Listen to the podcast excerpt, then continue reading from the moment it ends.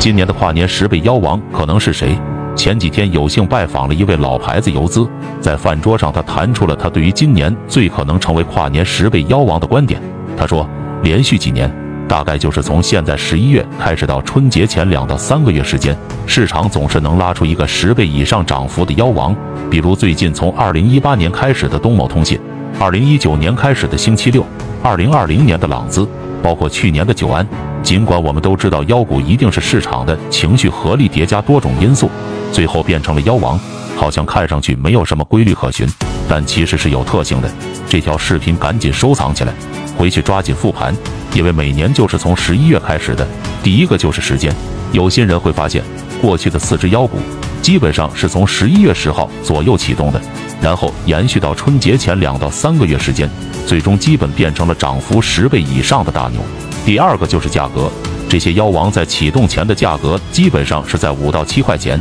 然后他们的流通市值维持在二十亿到三十亿，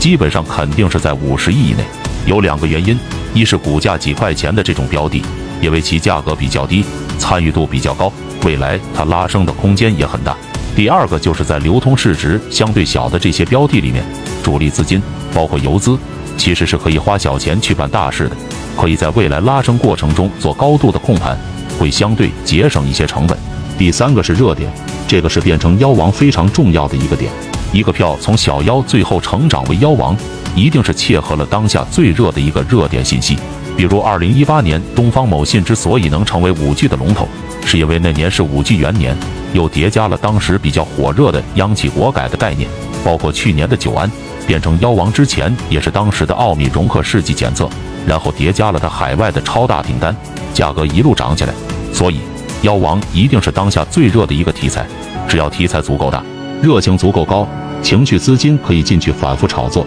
可以盲猜一下，今年的信创叠加数字概念里面，大概率会诞生。第四个就是业绩加流通股东，大家切记，妖王的基本面是不需要太好的，甚至可以是绩差股。点开 F 是观察一下它的十大流通股东，一定要避免两到三家以上的公募基金或者社保基金。最好的是自然股东配合二三季度刚进来的不知名私募基金或者有限合伙，这个搭配是最好的。再剩下的就是成交前的一些量价关系，包括在拉升过程中的形态或者换手率这些因素。由于话题比较敏感，赶紧把视频点赞收藏起来。我们分两期视频讲，想学习更多一线游资大神与陆心法干货，已整理到主页橱窗。